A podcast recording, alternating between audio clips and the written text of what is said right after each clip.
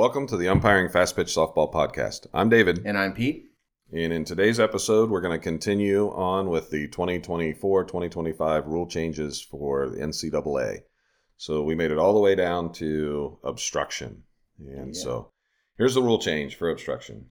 To change the obstruction rule to obstruction occurs when a defensive player, neither in possession of the ball nor in the act of fielding a batted ball, impedes a batter's attempt to make contact with a pitch or impedes the progress of any runner who is legally running bases on a live ball. It can be intentional or unintentional. I love this. I love that wording. Mm-hmm. I think this is great. This lines up with USA softball. This lines up with NFHS softball. It's all about impeding the runner when you don't have possession of the ball. Now, they, of course, they throw in the, the batter as well. So, you know, for catcher's obstruction. Yes. But uh, when I think about obstruction, I'm almost always thinking about base running Mm-hmm. you know. And so I love that. And it continues to say, while not in possession of the ball, it is obstruction if the defensive player A blocks any part of the leading edge of first, second, or third base or home plate as defined, or B otherwise blocks the runner from advancing or returning to a base. So a little bit of trouble here. Any part of the leading edge, I- I'm, I'm down on that Mm-hmm. with all of the bases. I love that. So, you know, as you're approaching second base, you know, the the shortstop cannot be blocking the front half of the leading edge of the of the bag. Um, some people in the past have said, "Oh, she she had the whole back, you know, she had the Yeah. whole back half." Or, well, she's allowed to have the whole leading whole, edge Whole. the whole leading edge. Now, the leading edge of home plate, as defined, there's a, a picture here in the rules, and it's the the the short piece of the of home plate. Yeah, where it That- looks like an upside down house. Yeah, It's the it's the left. it's the line. the left short piece of home plate is the, is the leading edge. So any everything in fair territory, um, but not the front of the plate. Mhm. And for me, I really wish they had included that the back part of the triangle there in foul territory Mhm. as part of the leading edge. That's it. It's not. Um, so it's it's just like first base. It's you know. So I understand why they didn't. You know, it's it's definitely along the line, right? So it, it's definitely Yeah. not leading edge for sure. So I, I understand that part. An argument could be made that part of the front of the plate actually is kind of leading edge, depending on where yeah, where you're you come in. But- Sure. So anyway, uh, I like the idea of hook slides. I like the uh, you know that kind of stuff, and and where's the catcher going to set up? And so not having the front of the plate allows the catcher to set up where we teach them. You know, as you're you know when you're when you're teaching catchers how to, how to how to deal with the fact that you're about to have a tag at the plate. So all of that's good. I love it's it's fine. So I'll I'll get over that piece. Um, it just it's there's not very much of it is all you know. So at second base you have the whole bag. At Yeah, third base, you have the whole bag. At home plate, you got this little bitty piece right here. So uh, Yeah, literally the smallest. They could not have given you less plate. right, And still given yeah, you as a base runner. Yep, Yeah. for sure. Okay, so now we're going to get to this this where we're going to have a lot of discussion. I think so. The defensive player is not considered obstructing if they are in possession of the ball, or they are making a legitimate reaction to the trajectory of the ball after it is thrown. And so this is something that is different from some other sanctions, right? Definitely different. Yes. So this goes. This takes us back several years, where uh, some of the rule sets were in the act of catching. Mm-hmm. You know, so we went. We did really well. We said, hey, you can't impede the runner if you don't have the ball. Yeah. Period. I kind of wish it was period. Yeah, because wait, as, as I think you've said before, in this case, we're penalizing the offense because the defense made a bad throw. Right. Because you know that second baseman who's going to, you know, bases loaded, ground ball to the second baseman. She's going home for maybe the, you know, the the four two three double play or something. She, her throw is off target. It's halfway up the third baseline, which impedes. But oh, the catcher's chasing the ball. Cool. No, Yeah. not cool. She should have thrown straight home on that direct line. Yep. So I, I think I love the idea of clarifying obstruction. Mm-hmm. because there's there's a lot. And when you talk to umpires, um, of all ages and all experience levels, you are going to get a plethora of different ways to apply the or how they apply obstruction. Uh, just like the interference rule, you know, you you will hear experienced umpires say they didn't even make contact. and the rule book says you don't have to make contact. Right. It's just one of those. You, I'm sure you can hear my frustration, mm-hmm. listeners, but it's one of those. And obstruction is very very similar. It's already difficult enough to determine if the runner was impeded. So just setting up and blocking the plate is not necessarily impeding the runner. Now that Right. that's argumentative, right? Somebody could argue that. Right. Well, because you're saying the catcher could stand the most in the way possible. Whatever. Pick pick whatever in your mind. Imagine the most egregious obstructiony position. But if the runner's rounding third full steam and never loses steam, you're saying the runner was not impeded. She was not impeded. She's trucking. She didn't care where you were standing. She coming home, baby. right Yeah. and you know so you have to there has to be an Im- impediment you know of the runner and so that's already difficult enough to Mhm. for for an umpire to to in the heat of the moment say was the runner actually impeded by the fact that you know one of these things was happening they were blocking the base they're Mhm. blocking this leading edge and so if the answer then is yes the runner was impeded now the umpire has to ask themselves another question was the defensive player reacting to an offline throw Yeah. and trying to catch it? legitimate, Uh, how did it phrase it? A uh, legitimate reaction to the trajectory of the ball. Yes. So the umpire has to now evaluate that hmm before they can say, "Oh, delayed dead ball, obstruction." hmm Two two things have to be decided. And the- even then, it adds trajectory of the ball after it's thrown. right, so it's yeah, like- it has to be after it's thrown. because if Yep. she's uh, if the catcher if they're if they're standing in the in the base down there blocking obstructing uh, and and the outfielder has not fielded it yet and even come up with the ball cool we've got that no problem but as soon as the outfielder then releases it then we have to consider again you know did the obstruction occur before or after the ball was released are they chasing a throw Yep. et cetera et cetera And so um, there's there's some notes here. So let, let's go ahead to those, and then we'll get to the rationale. And I think we'll we'll have to hit this again. I'll be rerun breath uh, again. But the notes are: uh, once in possession of the ball, the defensive player can be positioned between the runner and the base and plate. Absolutely. Yeah, once you get the ball, do anything you like. Yep. Yep. Yep. Well, I mean, don't Yeah. take her out. but, yeah You know. no malicious Yeah. The second note is uh, obstruction may be ruled even though there's no physical contact. Sure. So glad to have yeah. that note for sure. If in the umpire's judgment the runner would have clearly been put out, then obstruction is ignored.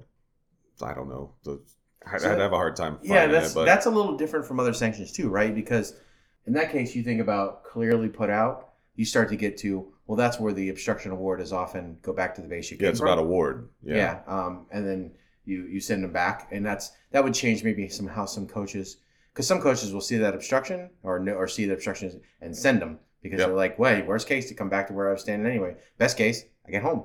Yep. You know, uh, and so that might change that a little bit. So I'm anxious for the, the 2024-2025 casebook to come out Mhm. uh, because I think they're going to be able to put some clarifying case plays in here uh, that will help us to understand uh, what they were after there. Uh, and then the fourth one, obstruction can occur on a force or tag play. Makes perfect sense to me. Mhm. The the inability for the, the runner to slide into second base, you know, on a infield ground ball, you know, if you're if the girl's in the way Mhm. and her foot can't get there, you know, uh, that's definitely something. So uh, then there's the rationale piece to this. It says to more clearly define the basic tenets of the obstruction rule to help coaches teach their defensive players how to properly defend at the basin plate. I love that. It's Mhm. perfect, and I think it does that. And then it says to assist umpires in making the correct ruling in these situations, and I think that it did that very well, right up to the point where you you gave the umpire two things that they have to consider before they put the delayed dead ball out. Yeah. Now, some it, it's possible that some clinicians may argue that it's okay to be a little preliminary or premature on the delayed dead ball Mhm. and then change it and say nope it wasn't. You know it ended up not being because she was making a legitimate you know uh, attempt to to catch a ball that was thrown offline. But i i mm, tho- i hate those situations because i don't want to i don't want to change a call right? I want to make the call once and then be able to defend the call Right, because that as we were saying, you might change what people do based on seeing that Right. that sign. Yes, exactly. Uh, well, we've had it happen. Yeah. Coaches will send them send them home, you know, Mhm. if they've been obstructed after round and third. Yep. Okay. So, you know, I guess I can get off my soapbox about that one. I think we made strides in the right direction for sure. To say, hey, you're not allowed to impede the runner without the ball. Um, that's that's absolutely done. You, you know, you have to give them access to the entire leading edge. Um, so I love that. So we, we almost got there as far as I'm concerned. And and again, I don't think we should be putting the the offense in peril because the defense made a bad throw. But uh, there's people smarter than me who are in charge of making these rules, and so hopefully I'll get a chance to talk with them about it at some point. Uh, so what's the next one here, Pete? Step stride.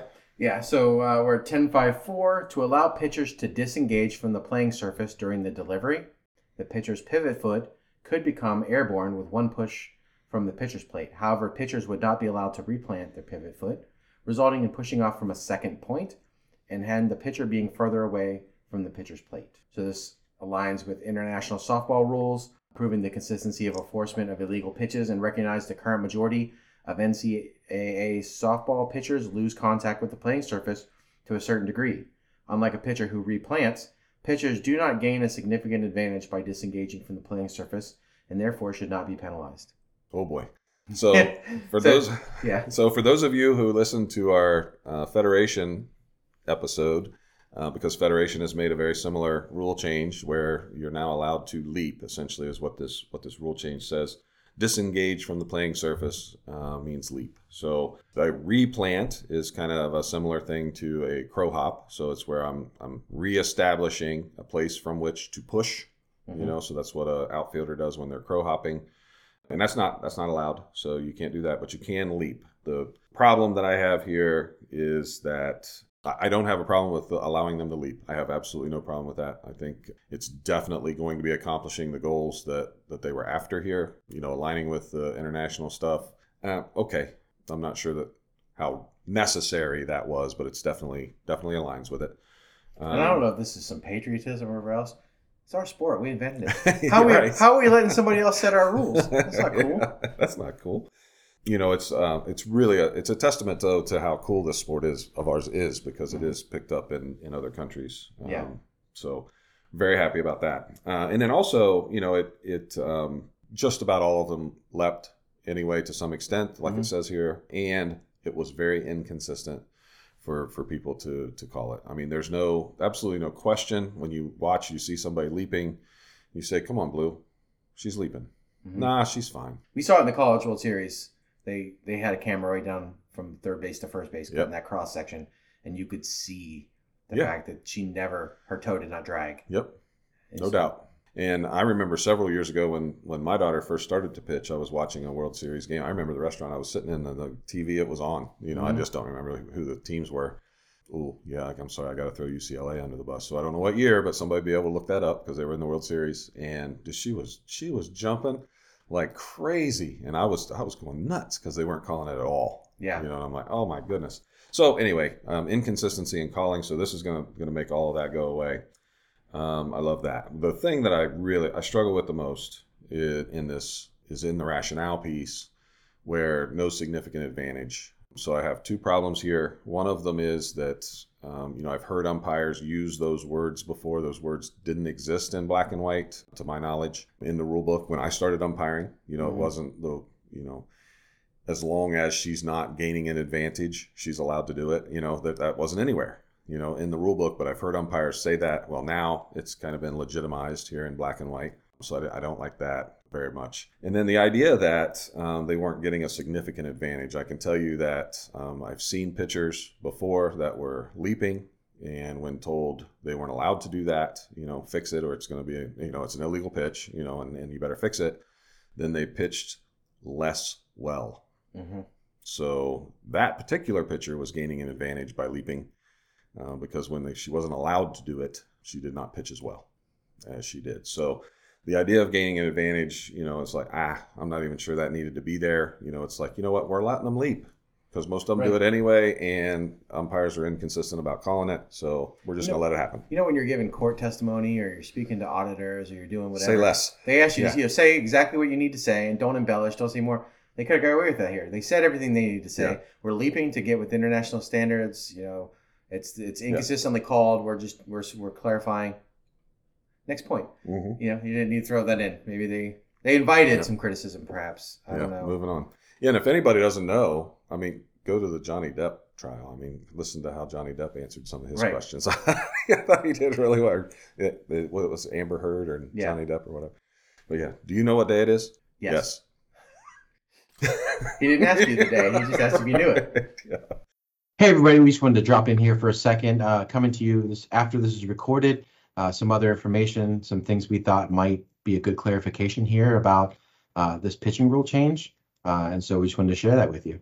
Yeah, so from the NCAA umpire clinic in Indianapolis with Steve McCowan and the, the rest of the, the SUP, there's a clarification on Rule 10.5.4 step slash stride that says if the pitcher, for a second time in the pitching motion, bears weight on the drive leg or back foot prior to release of the ball, this shall be interpreted as a replant. And I think that that goes along with what we recorded in the episode originally, but we just wanted to to clarify that uh, this was added, you know, during the umpire clinic and kind of leads the leads a bit of credence to the the idea of weight bearing on that back foot. Oh, okay. The next one is a big rule change as well. So, uh, time allowed between pitches.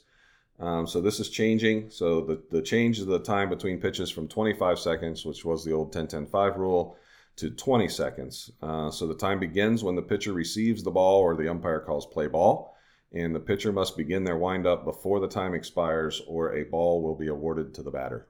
Batters still must be within the batter's box within 10 seconds of the pitcher receiving the ball or the umpire calling play ball. If the batter is not within the batter's box within that 10 seconds, a strike will be assessed to the batter.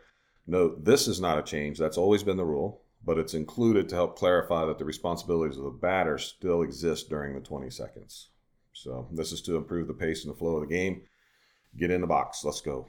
You Yeah. know, we're going. And pitcher, There's no reason for a ton ball. of time between pitches except for, I don't know, just wasting time, honestly. Yep. So, yeah, cool.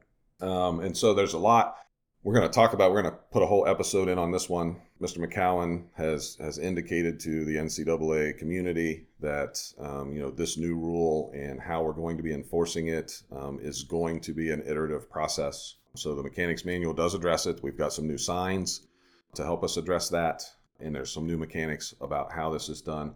And we'll we'll do that in another episode because that that in and of itself will take quite a, quite a bit of time. Uh, the next rule is the visual visible action clock, and it's kind of in in conjunction with the one ahead of it, where this is, allows a visible action clock to assist in enforcing all the timing rules. Uh, so the timing rules being between innings, 90 seconds, and the 20 second pitch clock, uh, where you can actually um, sites can have a visible action clock, um, and there's a couple of different configurations for that too visible by the home plate umpire, visible by the base umpires, Yeah. visible by both. How do we handle that? So that's why it's going to be a it's going to be fun, you know, this season with the with the action clock. And their rationale, they say that it's been pretty effective in major and minor league baseball and NCAA baseball in improving pace of play. I mean, I can tell you, actually, I think they might be relaxing it in Major League Baseball the time because sometimes it was a little too fast. Yeah. Uh, but yeah, it has all the games sped up by quite a bit uh, this year. So Yeah, for sure. Well, every time a batter, I remember in Major League Baseball, it's you know the guy's going to step out of the box, take off both gloves, rehook both Mhm. gloves, adjust that thing, yeah, you know, a couple time. of different times, you know, take a couple swings, whatever. So yeah, we can get it there. Uh, warm up pitches is the next one. Uh, allow the pitcher one throw to any base during the warm up time allowed. So in NCAA ball, uh, we don't have a number of warm up pitches. We don't have anything like we have 90 seconds from the the last out uh, of the former half inning uh, until the first pitch, and that that 90 seconds they can do warm up pitches, and now they can throw to one base one time, any base they want, but um, one time.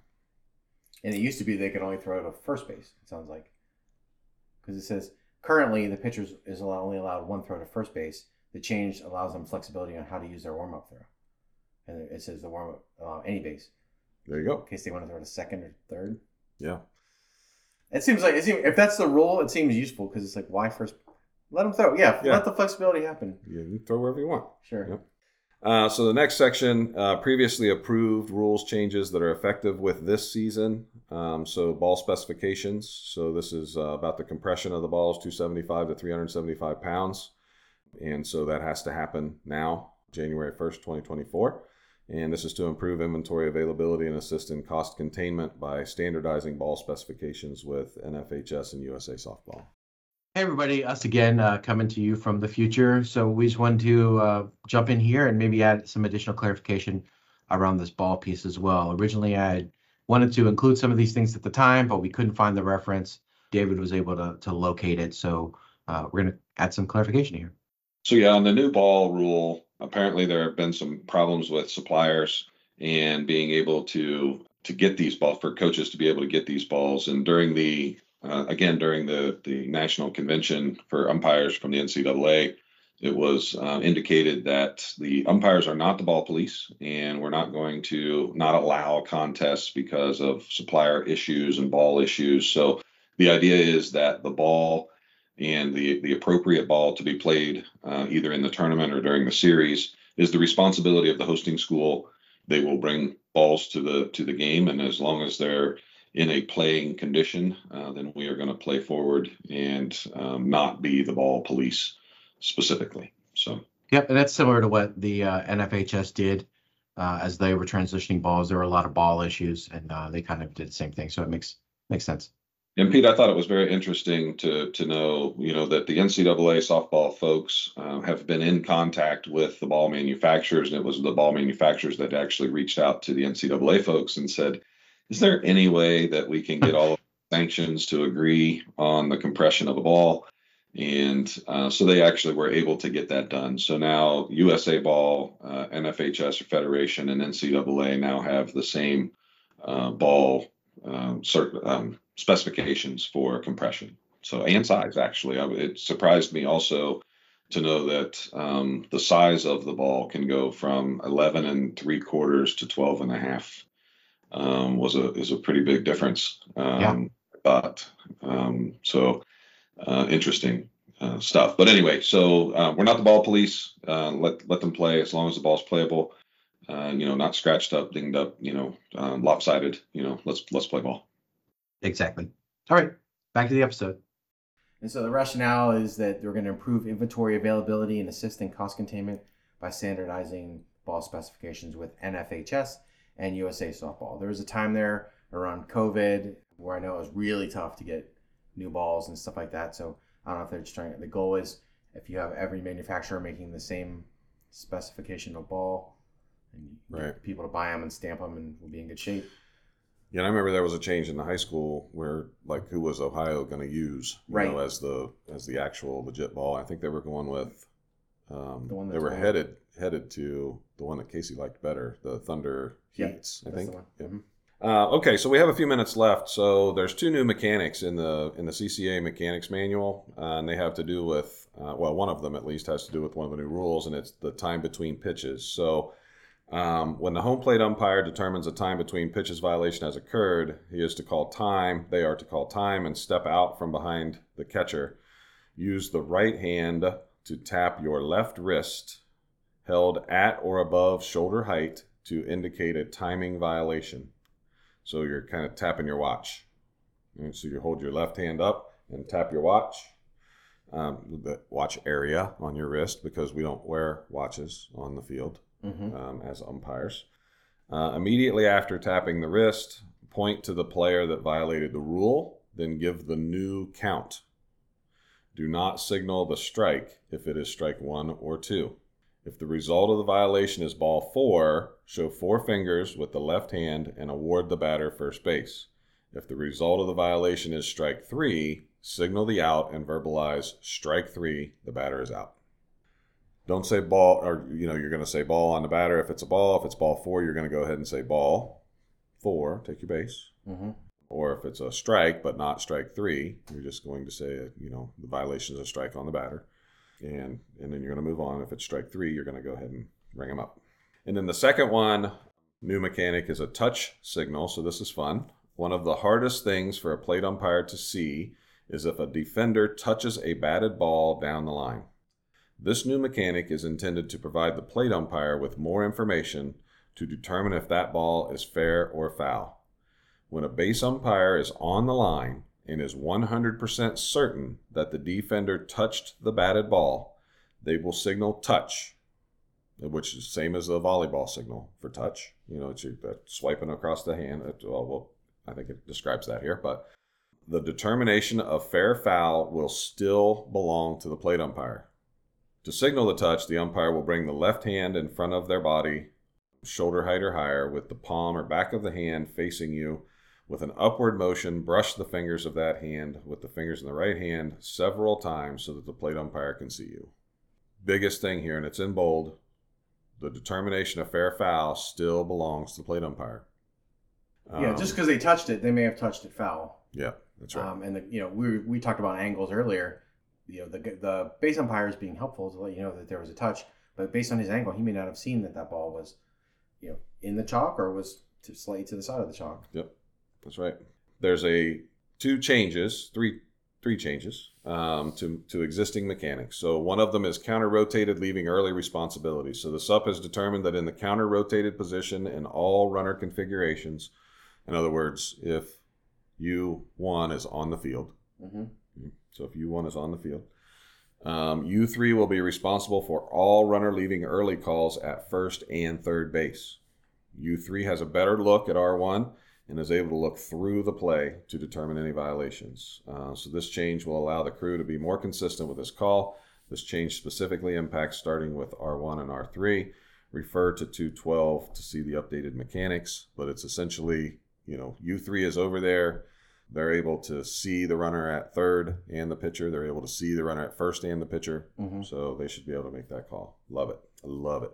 Um, next is plate umpire signaling without mask in hand. So it's preferred that the plate umpire removes their mask prior to making a signal.